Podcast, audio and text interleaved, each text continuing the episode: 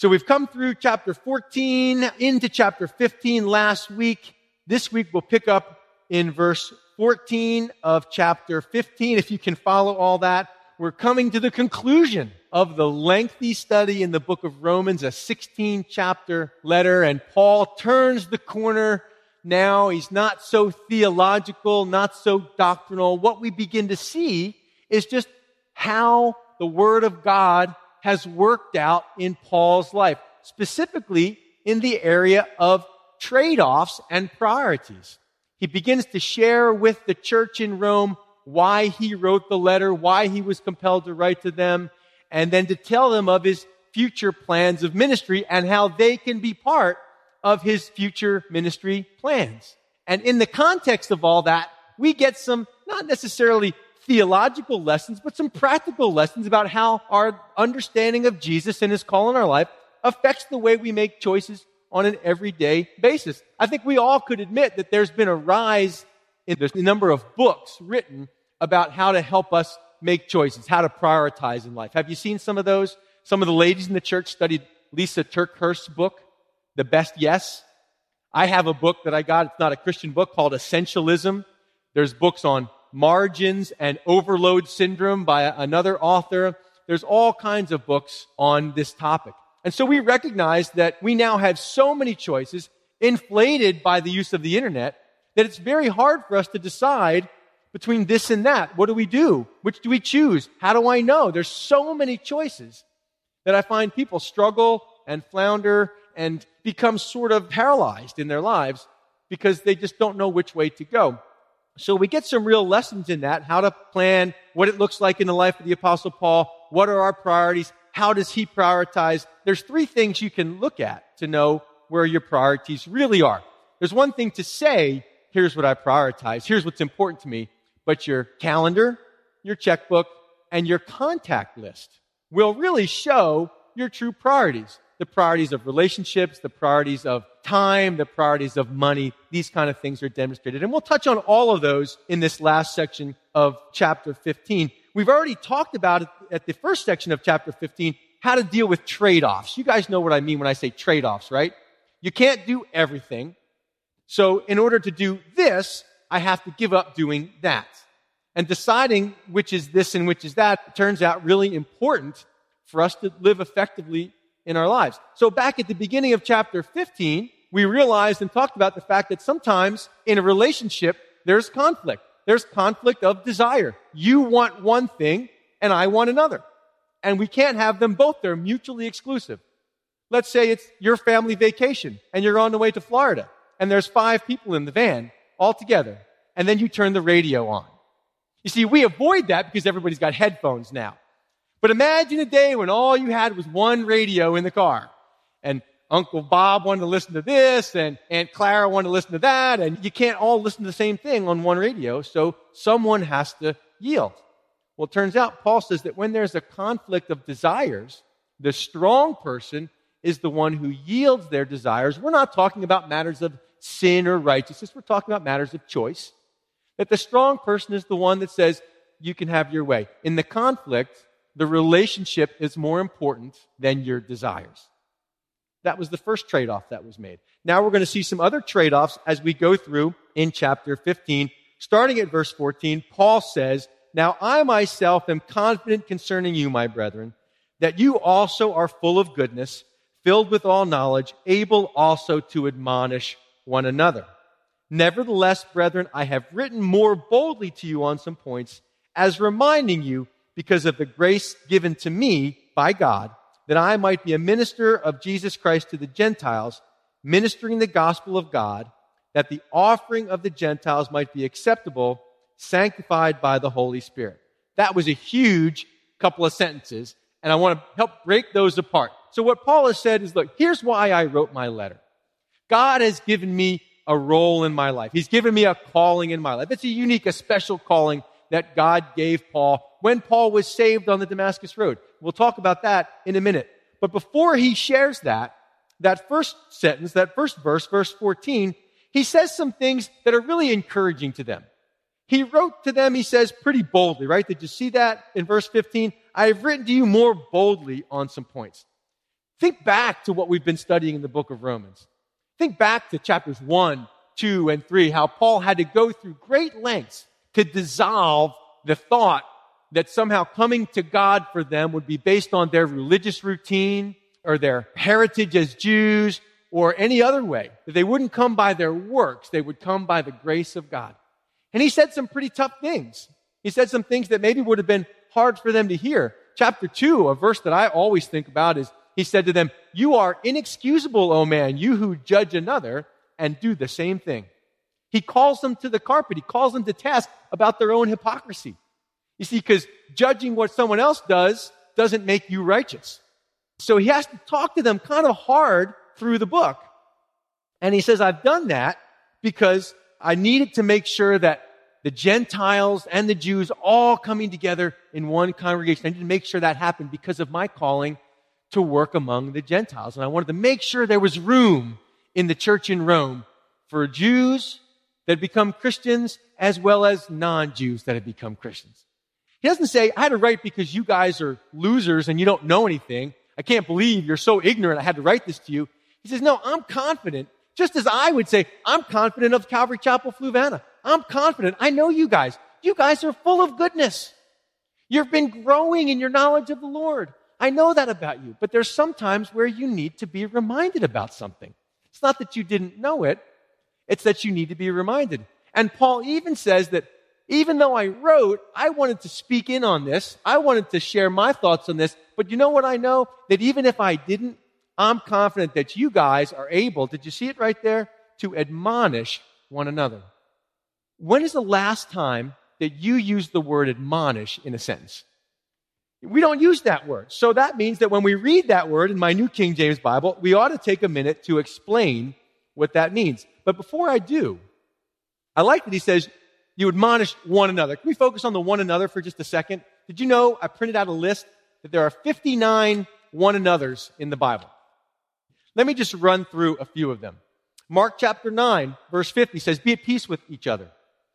John 13, 34, love one another. That's John 13, 34, 35, and 15, 12, and 15, 17. All those places. Love one another. Romans 12, 10, be devoted to one another in brotherly love.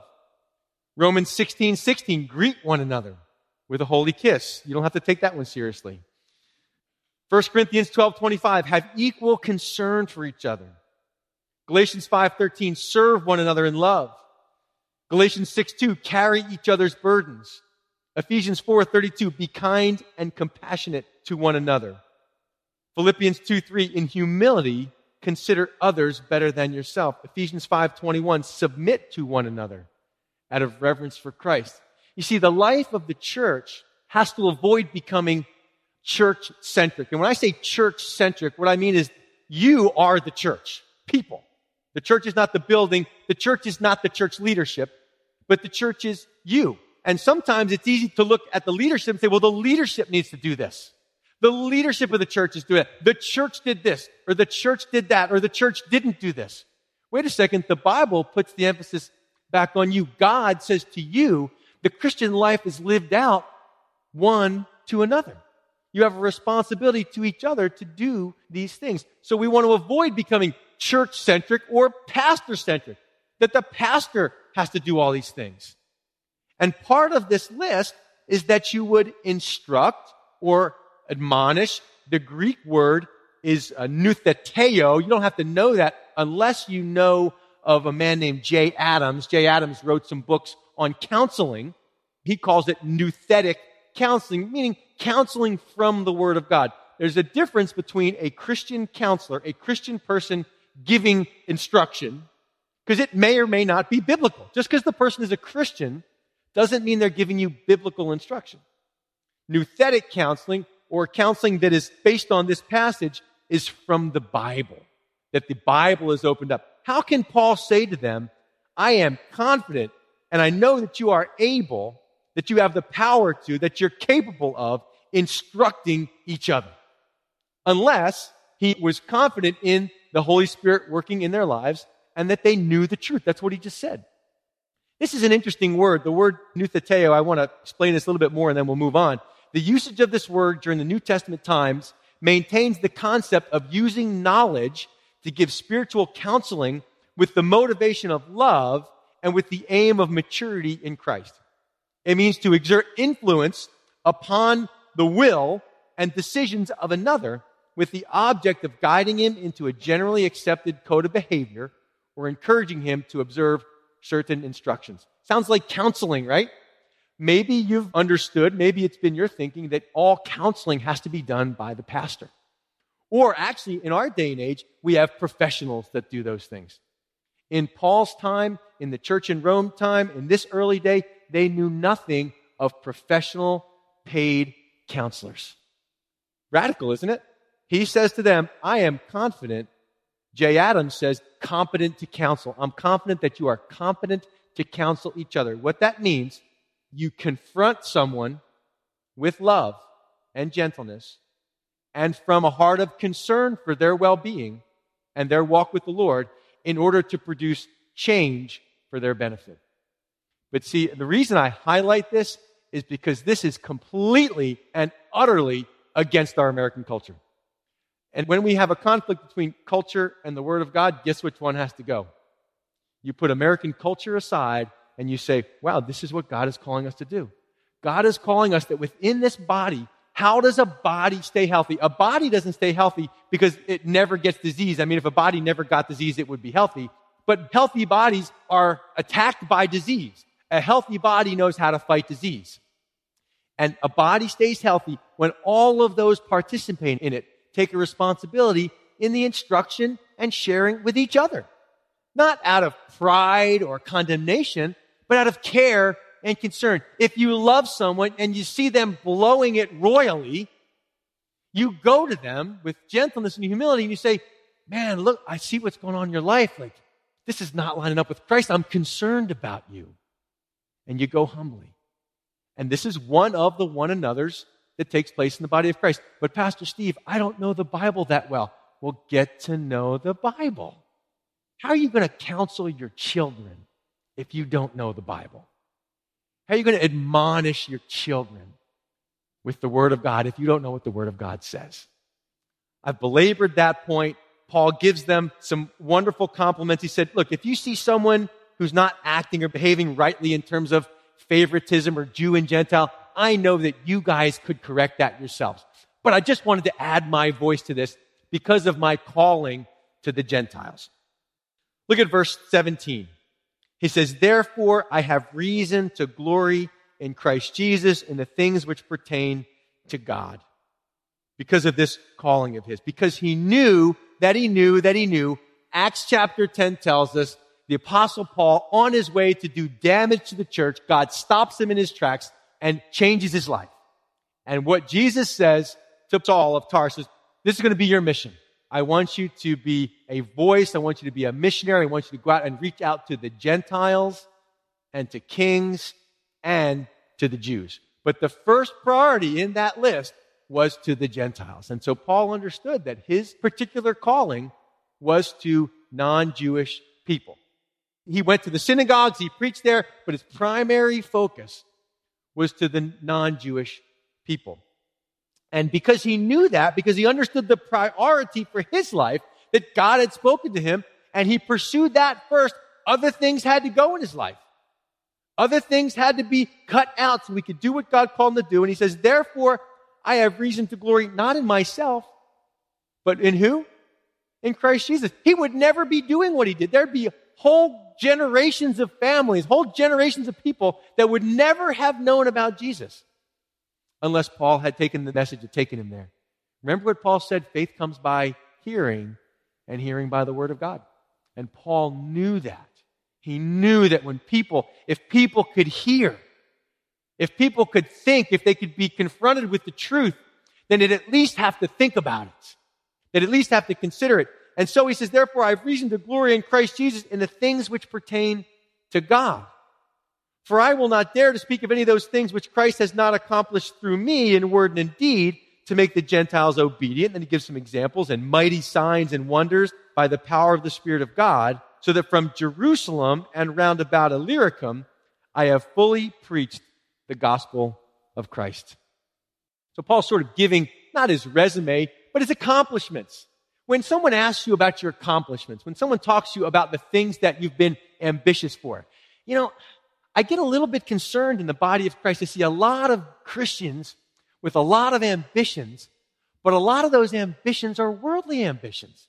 I'm not saying you shouldn't have ambitions to become a doctor or a lawyer or an accountant or whatever else, a teacher, whatever other ambitions that you have. Those are all fine. But there's a lot of other things we're pursuing, church. Let's be honest. And I understand, you know, we're pursuing ambitions about doing this great task, accomplishing this great feat. And so when we talk to someone, we say, well, here's what I've accomplished. And Paul says, I'm going to glory in the things which pertain to God.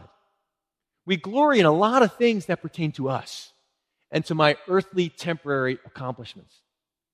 You know, the world is making it harder for us, making it harder for people because now life happens 24 7.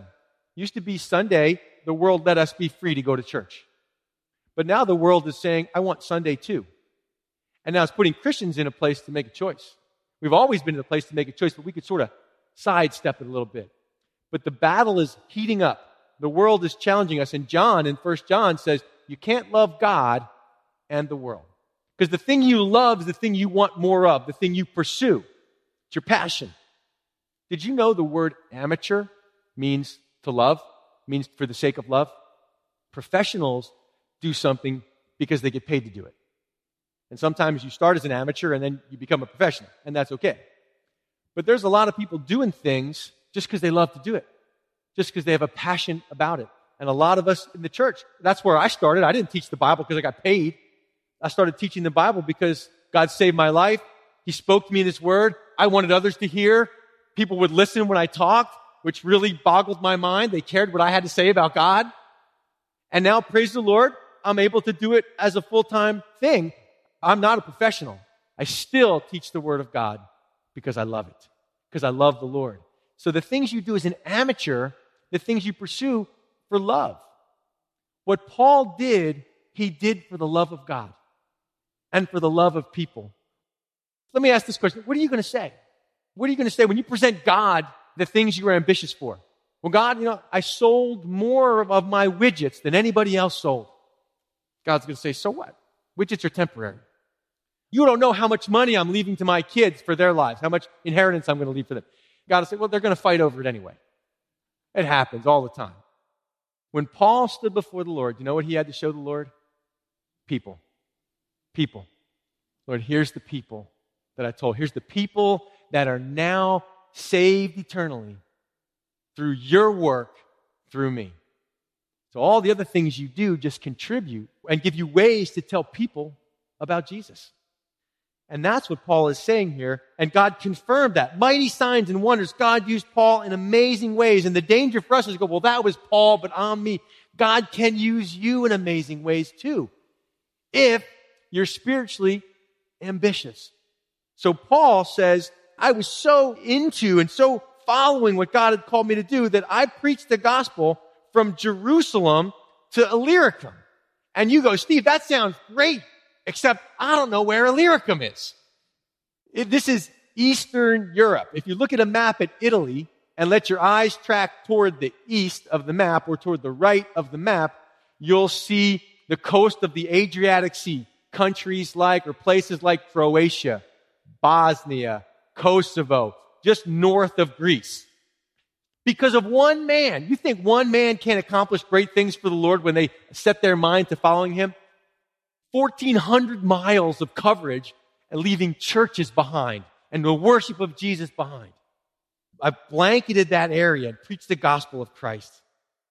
And this is why. This is why he could accomplish meaningful, eternal things because he decided to and his decision to was fueled by the word of God. Watch this. He says, and so I have made it my aim to preach the gospel, not where Christ was named, lest I should build on another man's foundation. But as it is written, to whom he was not announced, they shall see, and those who have not heard shall understand. Imagine at one time Paul sits down to read Isaiah. Paul, so much of Paul's theology comes out of Isaiah his understanding of the mission to the Gentiles. And so there is Paul. He's just having his personal devotional time. He said, I'm going to read Isaiah this morning. I love Isaiah 53.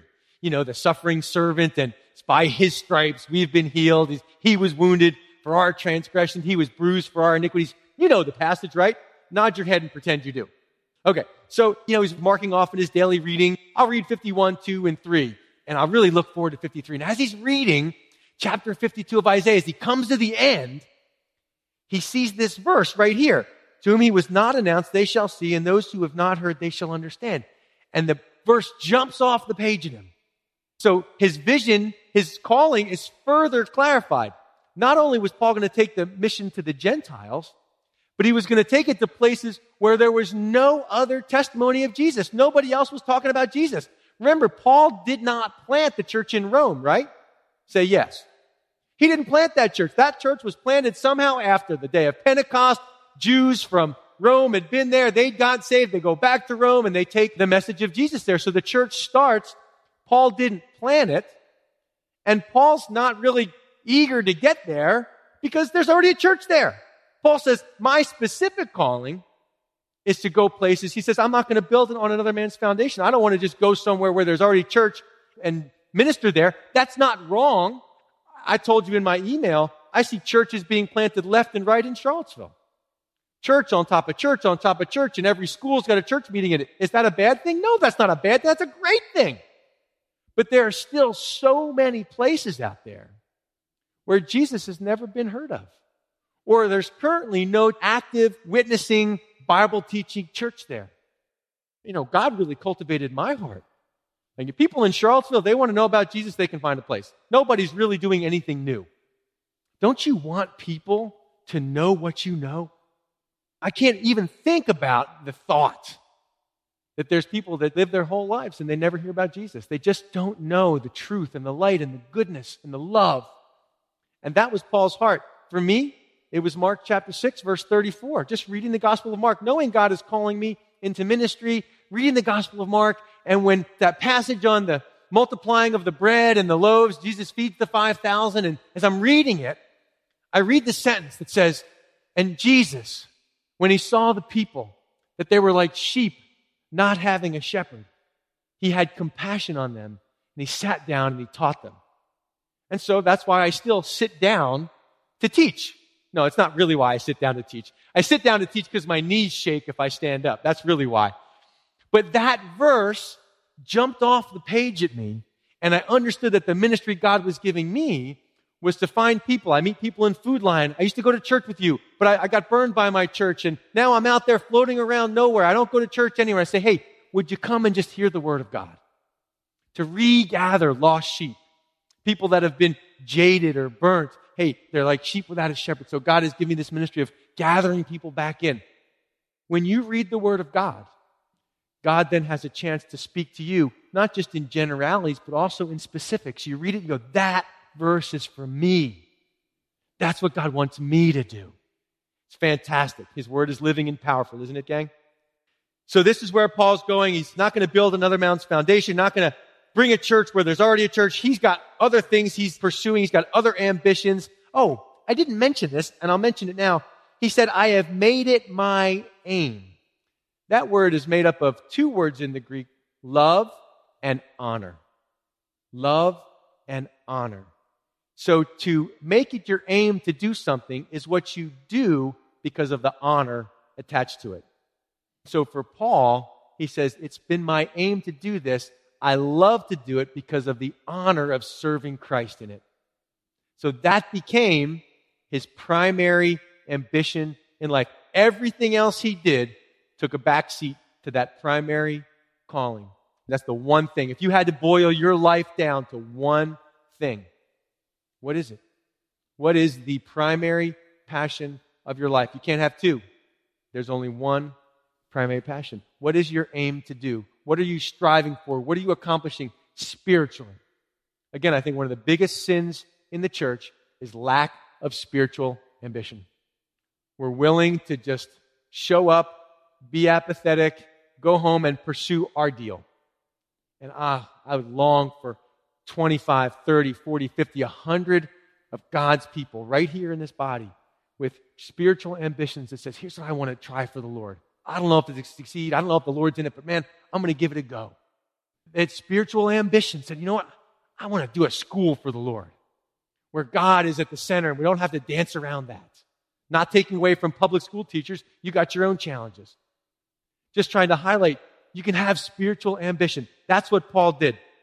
Let's move on. He clarifies this further. Verse 22, he says, For this reason I have also been much hindered from coming to you. For what reason? He was hindered from coming to them, not because Satan got in the way, or because he didn't have the money to come, or because he didn't have time to come. Well, in a sense, he didn't have time because he was spending his time pursuing places where there weren't churches. So in a sense, and hang with me on this, he says, look, I love you guys, but you're just not a priority. Now we kind of go, whoa, you know, wait a second. Look, I live in pastor land where we're expected to do everything for everybody. It's hard. You know, pastors get burnt out trying to meet all the expectations of all the people, and we just can't do it. And you want to, if you love me, you will set me free to do what God has called me to do, and that is shepherd the flock and teach the word. You see, if I'm so busy running around doing all these side things, I don't get time to study. I don't get time to think and reflect and talk to the Lord about this passage. And so that when I come, I'm just kind of serving up fast food, partially chewed, and I haven't had time. And believe me, I struggle against that. When everybody in the body does what they're called to do, everything gets done and everything gets done better. So people that love each other, if they love Paul, Paul says to them, look, this is why I haven't come to you. Verse 23, watch what happens. He says, but now, no longer having a place in these parts, I finished my work there. I've been through the whole of Eastern Europe and having a great desire these many years to come to you. It's not that I didn't love you. I want to come. He says, but whenever I journey to Spain, I shall come to you. Why was Paul's desire to work in Spain? Because he coded Eastern Europe and Spain represented the farthest reaches of Western Europe. And so even though he says to the people in Rome, look, I love you guys. I want to come visit you, but I have a purpose. My ambition is still greater. I want to go farther. Paul doesn't know anything about retiring and playing golf the rest of his life. Paul's not interested. I mean, not that golf is wrong, but Paul's not interested in fishing or hanging out at the club or whatever. Paul is interested in what more can he do? I've gone here. Where can I go next? I've accomplished this. What can I accomplish next? I love people like that. You know anybody like that? You know people like that? Like they just have this zeal and desire to just press forward, to just more ambition. That was Paul. I mean, that's not everybody, but I think it could be more people. That's Paul. He says, I want to come to you, and now I'm going to have a chance, finish my work there, got this ambition for Spain, and you guys will be a great stop on the way. And so why did Paul want to stop to see them on the way? This is what he says.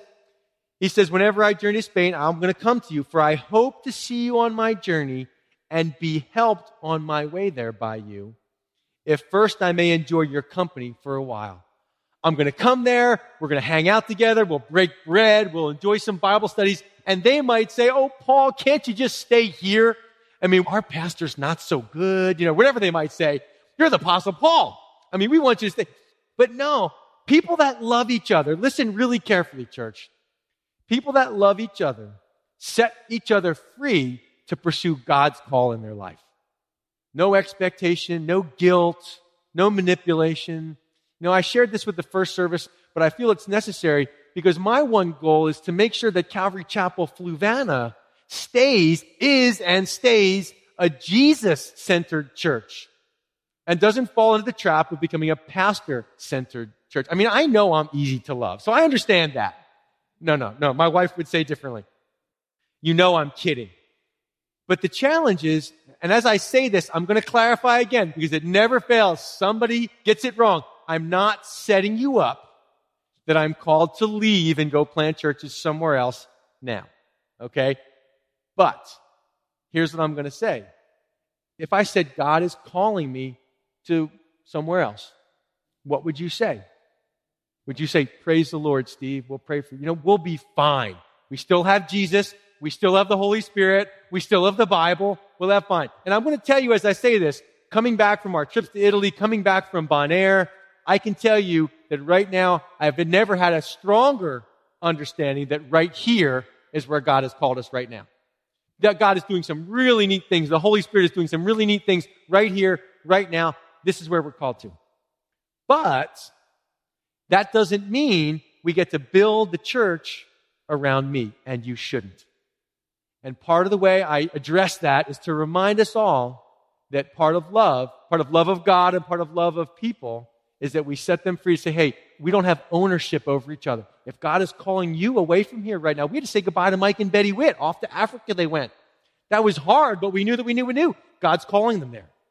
And we're seeing more of God's people being raised up to love each other here. That's always part of it. But just like the church in Rome, Paul is saying it's great that you love one another. That's part of it. But the other part of it is when I come, I want to be helped by you. What that means is to be thrust ahead. When I come there, that you guys would be a launching pad for me to go further, deeper into Western Europe. Because you might say, well, I'm not called to go on the mission field. That's okay. You can be called to thrust someone else out of the mission field financially or prayerfully. So that's what he's looking to get from the church in Rome. He wants their help in accomplishing his further mission to Europe, to Spain.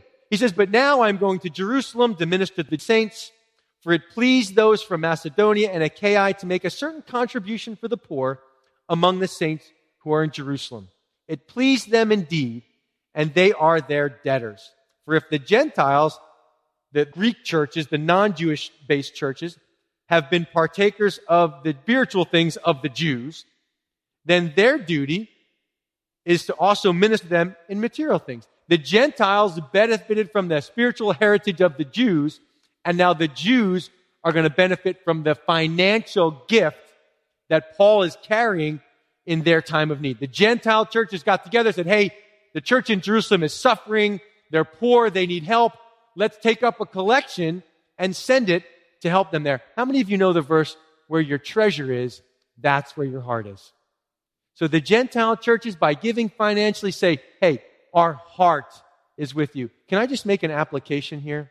You know, we don't pass an offering plate. We don't talk about finances except when they come up in the Bible. And guess what? It just came up. Do you see the word contribution? I don't know what your Bible says, but if you could read it in Greek, you'd know that was the word koinonia. Have you heard the word koinonia before? It's the word where we get communion fellowship, participation, sharing in something. Many of you guys probably have stocks or money in the stock market. When you buy stocks, it's called having a share. You have a share in something. Do you think that's a coincidence? It's a financial participation in something. Some of you guys participate one way or another way. Part of the way you enjoy, we enjoy communion together is by the financial sharing of the responsibilities for life in the church. Lights are on, air conditioning is on, parking lot gets paved, children's ministry has supplies, there's coffee, there's paper in the copier, bulletins are getting printed. There's, it costs a lot of money, unfortunately, to operate the church structure. And the way you affirm that and participate with that is through your giving. That's the way we have fellowship. So this is not my church, it's our church. We all have a share in this in a number of ways. Now you say, but Steve, I don't have a lot of money. If you read back in the book of Second Corinthians, or if you read forward in the book of Second Corinthians, you'll find out these Macedonian believers, by the way, Macedonia is northern Greece, Achaia is southern Greece.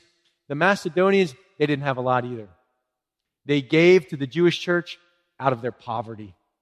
They didn't have much, but they wanted to demonstrate that their heart was with them, so they said, I, I can give something. And so they did. They sent something with Paul. They said, Paul, you're going to be our representative. Take this on our behalf to the people in Jerusalem and tell them we love them.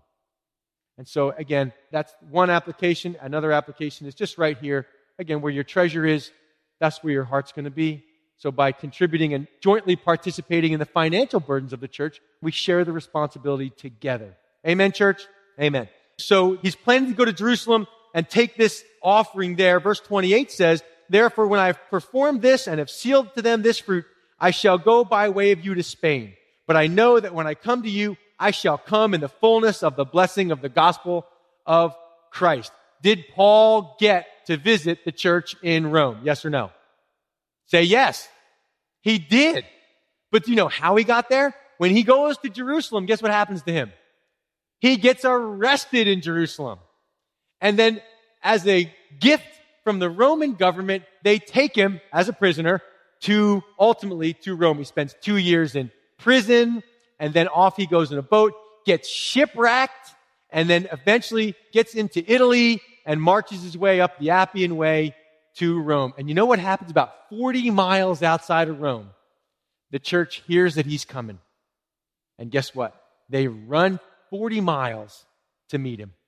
They run out to greet him. We heard the Apostle Paul is coming to Rome. They loved him so much, this mutual relationship. They come out to greet him. Does he get to have fellowship with them? Yes. Does it happen the way he expected? No. Did God preserve him through that? Yes. Did God bring him to Rome? Yes. Did he come in the fullness of the blessing of the gospel of Christ? Say yes. Yes, he did. Did he ever get to Spain? Don't know. We don't know. Church history, some church historical writings say that yes, he did.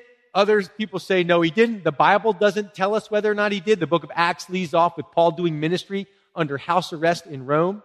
So we don't know for sure that Paul ever reached Spain, but did the gospel reach Spain? Amen. The gospel still reached Spain. So let me conclude here. Verse 30 says, Now I beg you, brethren, through the Lord Jesus Christ and through the love of the Spirit, that you strive together with me in prayers to God for me, that I may be delivered from those in Judea who do not believe. Did he get delivered from those in Judea who do not believe? Yes, he got arrested, but that arrest actually saved his life. And that my service for Jerusalem may be acceptable to the saints, that I may come to you with joy by the will of God and may be refreshed together with you. Did he come to them with joy by the will of God? I would imagine if I was shipwrecked and close to death, drowning in the ocean and all that, that if I made it to land and made it to Rome, I'd be pretty joyful. So I'm going to say yes to that one. Looking forward to resting, recovering with them, and getting some rest time. As you prioritize, final note, make sure you prioritize rest in your life. As Paul finishes out that section with now the God of peace be with you all. Amen. Amen.